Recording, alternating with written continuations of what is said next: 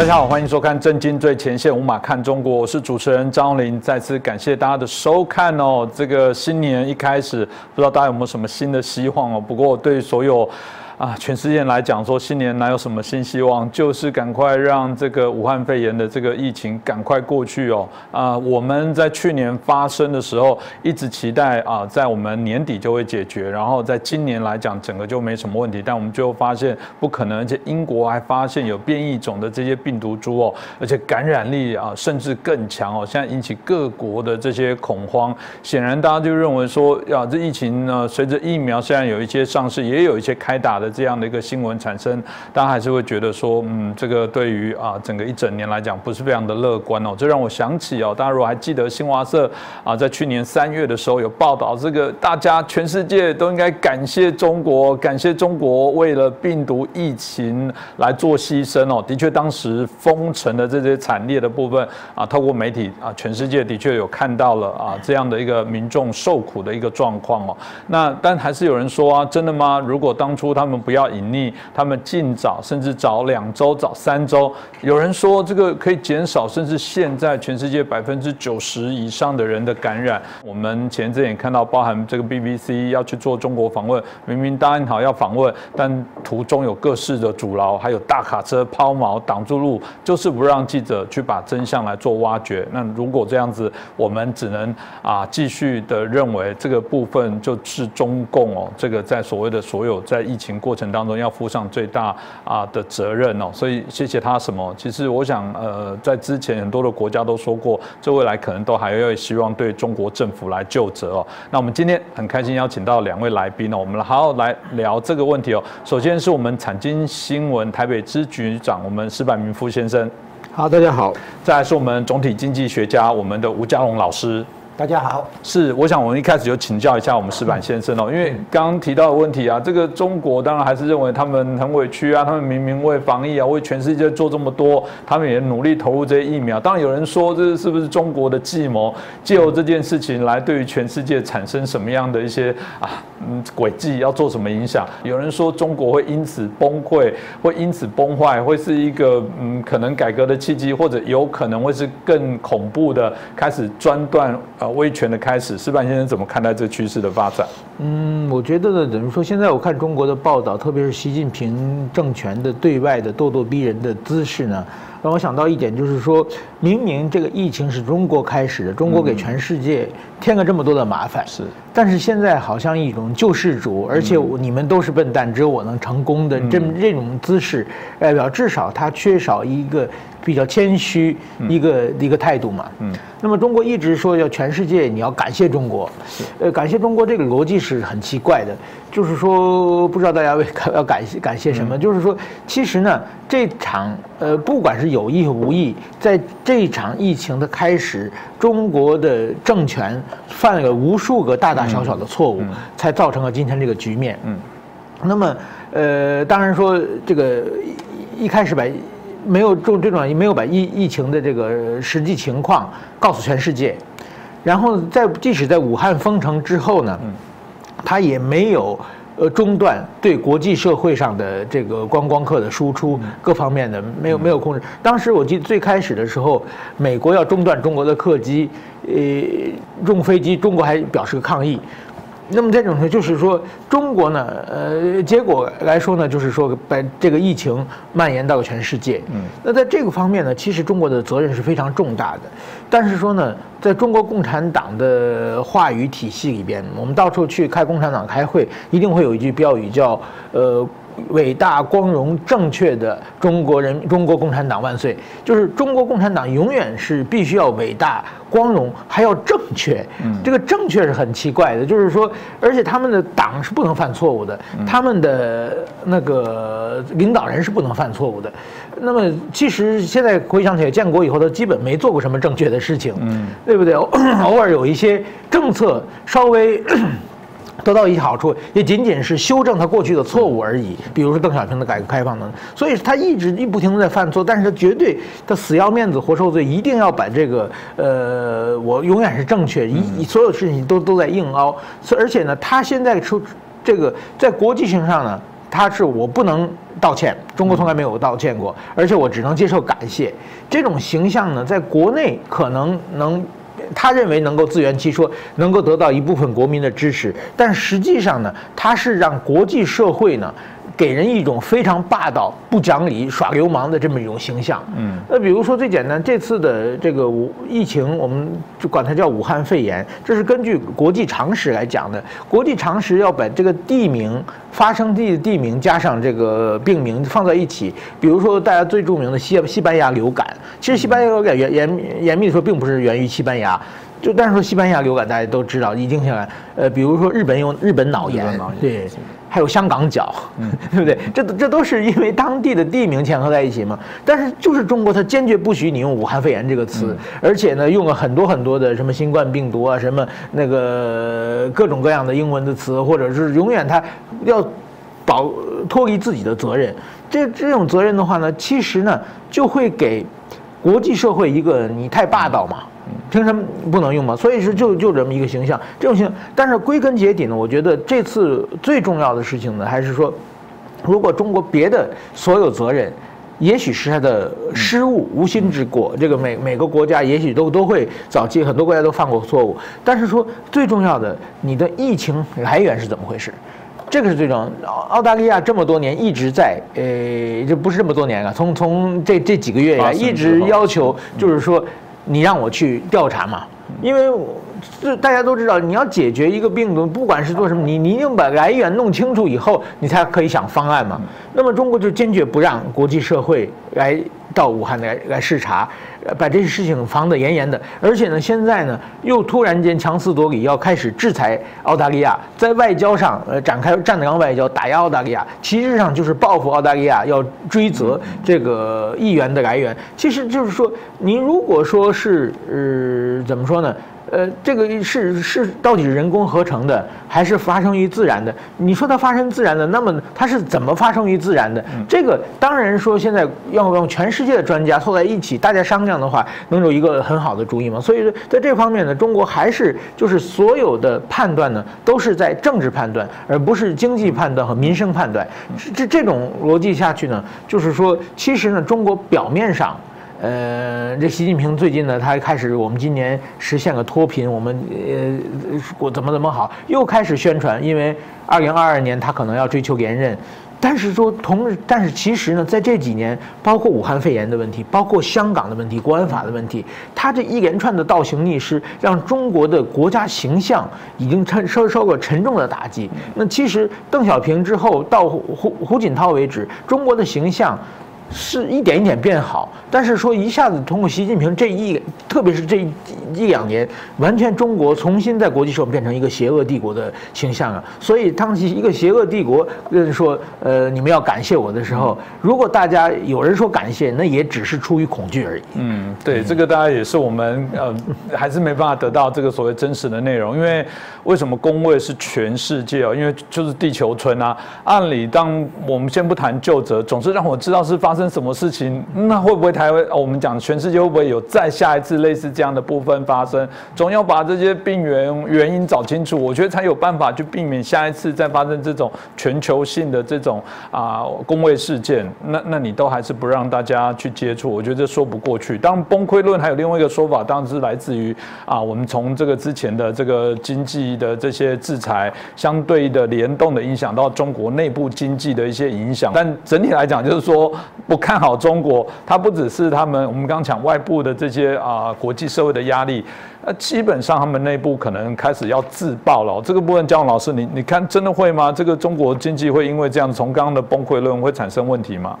哎，先谈一下那个崩溃论是这样：当美国在全力支持中国的改革开放的时候，嗯，请问你中国要怎么崩？嗯。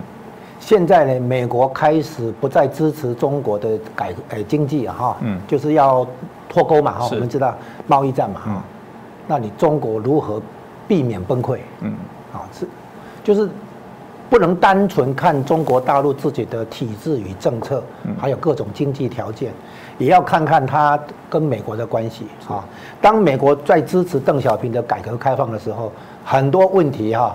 呃，这个借用共产党习惯讲的一句话，叫做“前进中的问题在前进中解决”。嗯，所以你会看到他从江泽民以后，从一九九二年邓小平南巡以后，跌跌撞撞的把革改革开放哈也做起来，因为吸引大量外来直接投资嘛哈，带动国内的就业跟消费。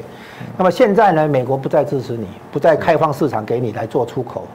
你的经济肯定要出问题，所以我们现在要先看一下你刚才提到的数据哈，叫做是不是进入通缩的时代？答案当然是 yes，啊，是的，就是说从消费者物价指数跟生产者物价指数来看，现在都在负成长。是负成长的话，就是定义上的通缩，哈，这个没有问题。那么问题是在于。通缩是货币政策当局中央银行最害怕的事情，就是中央银行不喜欢通货膨胀，也不喜欢通货紧缩。但是这两个当中，通货膨胀是可以应对的，通货紧缩就没很难很难。这就是为什么各国央行会宁可怕多怕一点通缩，而不是多多怕一点通货膨胀。通货膨胀的话，提高利息到最后一定可以压下来。但是通货紧缩，你用降息，啊，那个来刺激经济，可能没办法。为什么？因为利息到最后降到零以后降不下去，然后呢开开始引进新的政货币政策工具，叫做量化宽松。这个量化宽松呢还是有问题，因为在通缩的时代哈，有一个很大的问题就是，你如果晚一点再去消费或者投资，你会发现价格变得更便宜。所以呢，几乎所有的这个经济活动哈，消费、投资这两个方面都会延后，因为物价在跌嘛，你急什么？比如你要买房子，过一阵子房价会跌，所以你可以等一等。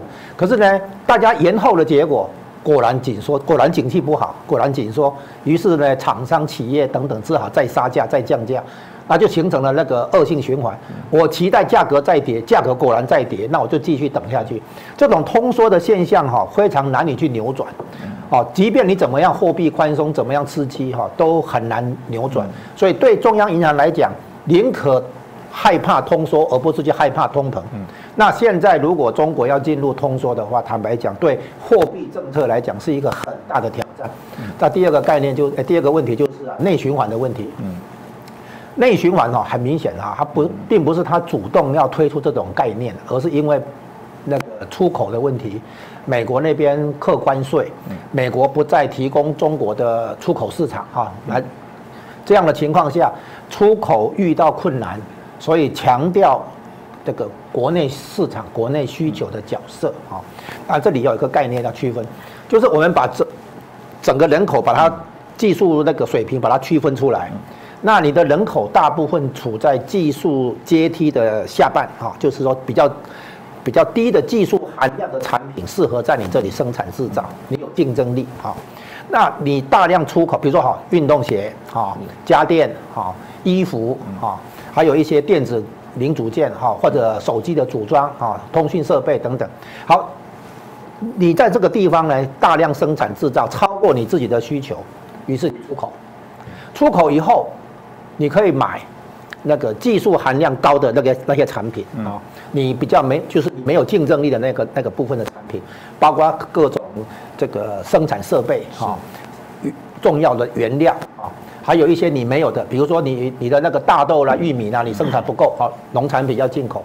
还有呢，你你可能缺少某些金属啊，你可能要进口一些金属啊，这叫原物料，你自己生产不够。你从外面进口，这是一个；另外一个就是制造业的、服务业这边哈，你的竞争力不够，你不是不可以自己做，但是你竞争力不够，你从外面进口，所以呢，这个就变成说哈，将中国的经济跟国际经济挂钩以后，那么中国的优势，比如说廉价劳动力这个部分，因为投入就业产生所得、产生消费，那么发展出中产阶级，形成一个所谓中国市场。然后呢，德国的汽车就可以卖进来，啊，那个非洲的矿产可以卖过来，对不对？好，这样子，这是一个良性循环。那关键就是你有一个出口市场，把你的需求，国内的需求有限了啊，有一个限度嘛。那国外的需求进来引进来之后，你的国内的那个劳动力可以有就业嘛。那现在出口受阻的话，这个就严重了。你卖到国外的运动鞋，你卖国内行吗？答案不行。为什么？因为那个国外卖到国外的产量大约国内需求的四成，那你把这个四成的产能往国内市场倒的话，价格会崩溃，那个没办法。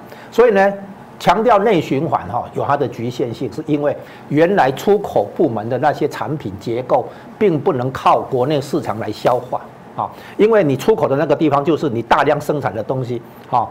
我们了解到一些劳劳力密集的、技术产量比较低的，然后呢，这个靠着廉价劳动力这个政策优势可以。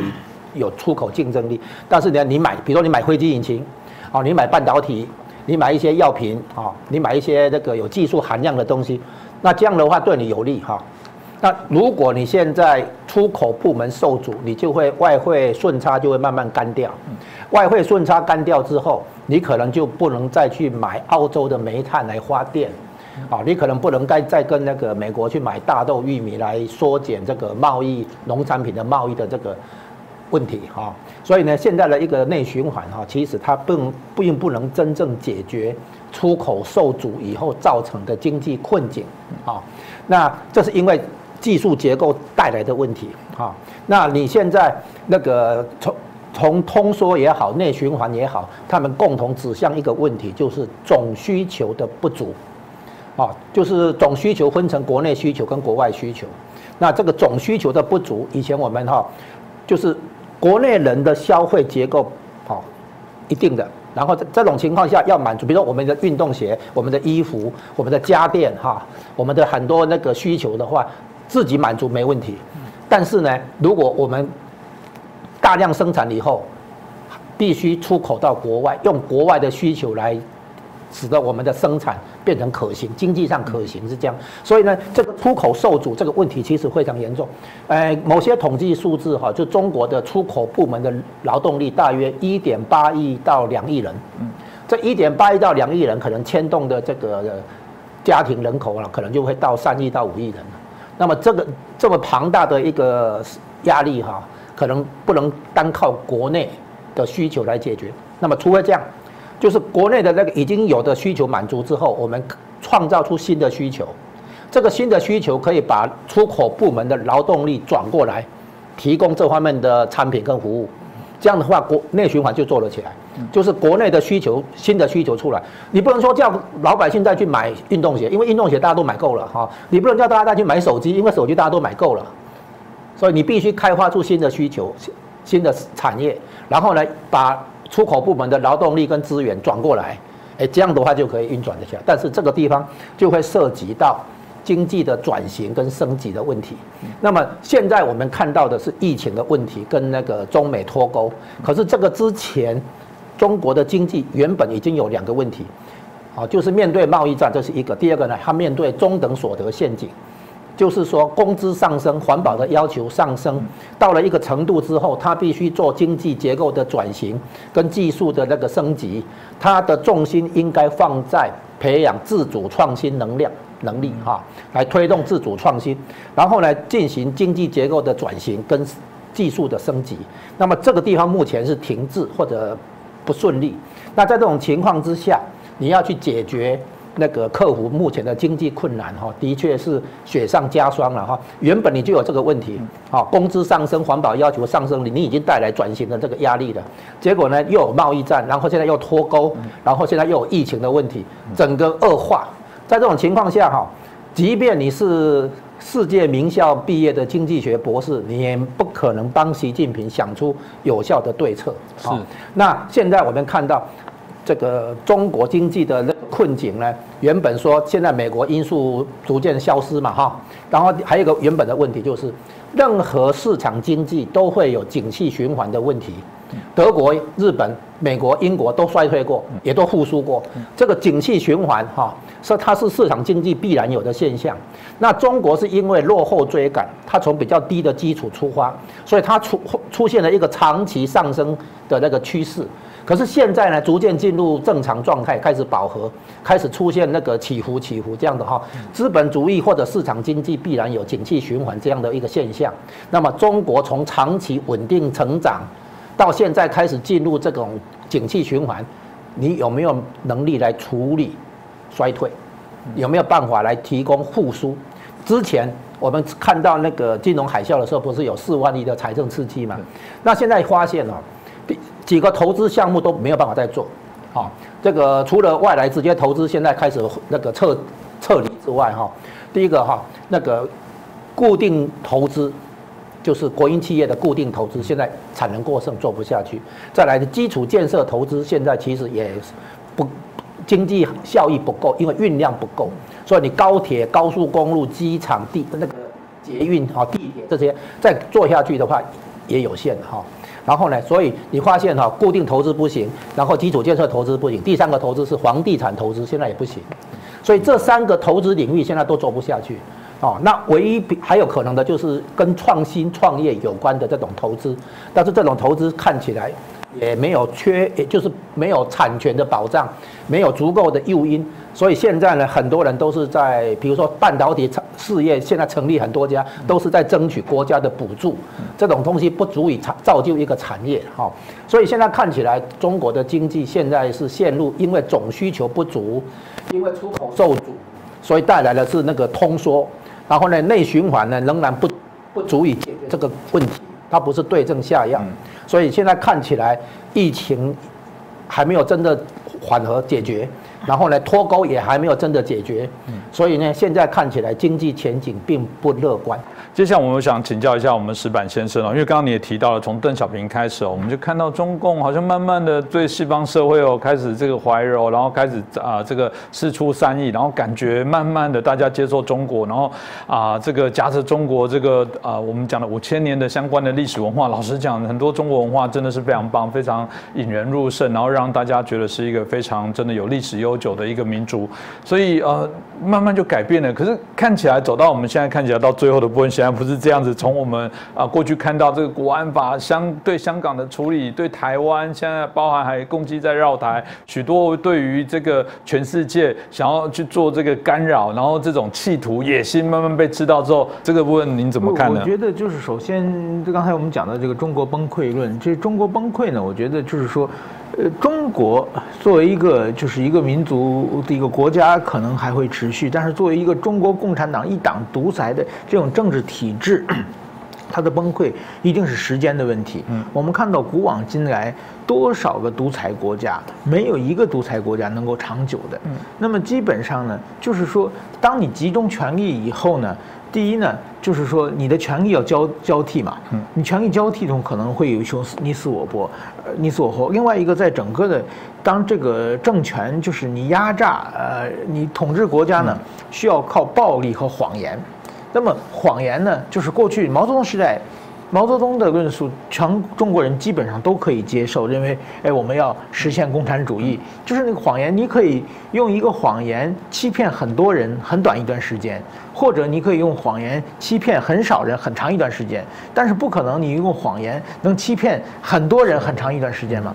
那么，所以毛泽东时代的谎言破灭了，现在。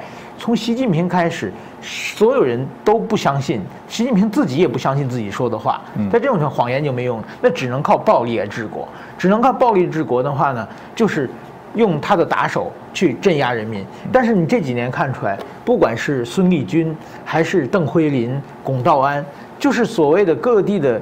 直辖市的公安局长、公安部副部长，这些在习近平政权最得力的打手们，一个个的都被收拾，都被都被双规，都都都是都都被倒台。其实，你用打用暴力的时候，当你就是说你这些打手的话，你要去收买他们，总有一天他们可能有二心。你给他们过多的权利，他们可能就就有二心，或者是你有一天你收买他认为不公平的时候，就在这种情况之下，所以现在呢已经进入这种状态了。那么其实呢，我觉得习近平呢，他刚上台的时候，呃，我那时候在北京，刚上他刚当共产党总书记的时候，他提出个词叫宪政。那个时候不知道大家记得不记得，当时所有的中国媒体铺头盖地都是宪政，宪政按宪法治国是个很好的的道理。哎，怎么是宪政？但是提个一年左右就不提了。为什么不提呢？就后来我跟一些共产党干部交流，他们说啊，因为宪法上规定这个共产党领导这个国家嘛，习近平当上总这个总书记以后呢，他以为他自己就是宪法呢，他的宪政呢就是自己想决定。后来一看呢，发现宪法呢是限制这个权力者当权者的，所以就再也不提了。现在中国你根本在中国媒体找不到宪政的两个词。然后后来出了两个词，一个呢就是依法治国，嗯嗯，第二个呢就刚才说把权力关到笼子里面去。这个呢，但是仔细一想呢，他说的是一套，做一套。自己后来给给大家做一个解释，什么叫依法治国呢？就是依靠领导的想法治国，嗯，根本不是法律，而是习近平的想法治国。第二个呢，把权力关到笼子里头呢，哎，没有主语啊，嗯。那权利呢？是把人民的权利关在笼子里。对，人民的权利是不是力量的力？是利益的利啊。嗯。所以说呢，然后呢，他就可以呃为所欲为。这情况，在这种倒是逆势的情况之下，其实呢，大家都知道，就这几年，习近平不管是他在香港问题的各方面，他的全套的这种呃做法，其实是已经是非常不得人心的。这个大家知道，对于这个政政权的下面现在。呃，不管经济也不好，各方面都不好。在这种情况之下呢，其实对习近平的幻想，呃，是越来大家越来越低了。但是说，正因为他现在呢，他有暴力，还还稍微还有暴力，所以大家是不敢反抗的。那么，当这些暴力呢，我就讲他的收买，呃，当他收买买不起，总有他会买不起那一天。因为反反叛的人越来越多，他怀他越越打敌人，敌人越多的时候，他需要的打手越来越多，总总有一天会买不起的。嗯。我们刚才讲，他对国际社会的这个渗透问题，他的所谓的大外宣，他跟这个呢，跟刚才跟那些的也是需要收买的。他是用了大量的预算，而且呢，说真的，他的这个有时候成功，有时候失败。比如说今年的一月在台湾的总统选举，他也做了很多工作啊。但是二零一八年九合一选举，他做了很多东西是成功的。但是学了一年，台湾人民学会了嘛？知道怎么？今年的呃总统选举，基本上呢，他的这种大败宣，他的这种渗透就彻底失败了嘛。那么，当什么时候？刚才加工大哥也在提到，就是中国的经济完全不行以后。那么他连自己吃吃饭钱都 没有的话，他就不可能再收买了嘛。所以现在呢，他花很多钱的话，他的渗透得到一定的效果，在国际上好像中国的朋友很多。但是，一旦呢他买不起，他拿抽不起钱的时候呢，他的朋友就马上会消失。所以说这一点呢，我觉得也不必要太大担心。嗯，这个听到这个之前花很多钱买东西哦，这一定要请教一下嘉荣老师哦，因为我们看到这个，当然目前啊，就至少这个拜登的团队哦啊开始在做重组那。嗯哦，同样美国也好多的职位要分分封哦，啊，其中一个部分是谁会是未来驻中国的大使呢？哎，就有传闻说迪士尼的这个高层哦，准备这个希望能来争取哦，这当然难怪哇，我们以前这个孩童梦想那个非常美好的那个啊童话世界，怎么一瞬间上面的人都这么不纯粹了？这个姜老师怎么看待这个后续看起来好像还是很多人还是对于中国的部分啊，希望去争取这些。更高的职位来根据来这些内容。哎，如果你是从科技业的角度，还是美国资本家的角度来讲，啊，他们看中国有两个角度，一个是利用它的廉价劳动力，啊，然后第二第二个呢是利用它新兴市场的出现，啊，那市场跟人力，哈，这是两个重要的角度。接下来可能会看到他累积的资金，哈，利用他的资金。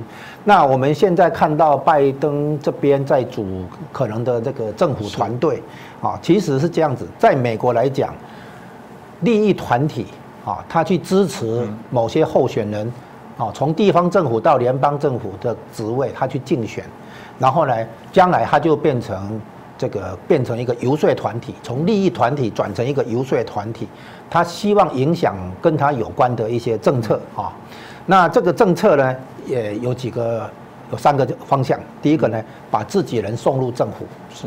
所以呢，我今天支持你拜登，啊，然后呢，等你要阻隔的时候，我会要求你回报啊，就是接受我建议的人选啊，这是第一种。第二种呢，把你的影响力放进国会。因为国会哈制定很多政策，仍然是很重要的角色啊。那第三个呢，就是去影响智库、影响媒体，最后呢塑造民意或者我们讲舆论啊。因为政治人物最后还是要看民意方向，尤其在民主社会里面，如果民意赞成对中国开战，政治人物才敢这么做；或者民意反对对中中国开战的话，那么政治人物就不敢这么做。所以呢，以你要去影响政策，有时候要。从根本上下手，就是去影响、塑造这个民意，所以呢，他们会企图影响智库、媒体跟民跟那个舆论走向哈。那我们看到最近啊，因为那个 Google，它那个 YouTube 哈，这个油管，还有呢脸书，还有推特这些科技业者，就是我们把它称为科技业者哈。那这个部分的话呢，他们去支持拜登，封杀对川普有利的言论，对拜登不利的言论。然后呢，这个部分跟一般科技业啊，比如说半导体咯，或者制药咯，那个不一样。这个部分我们把它称为社群媒体。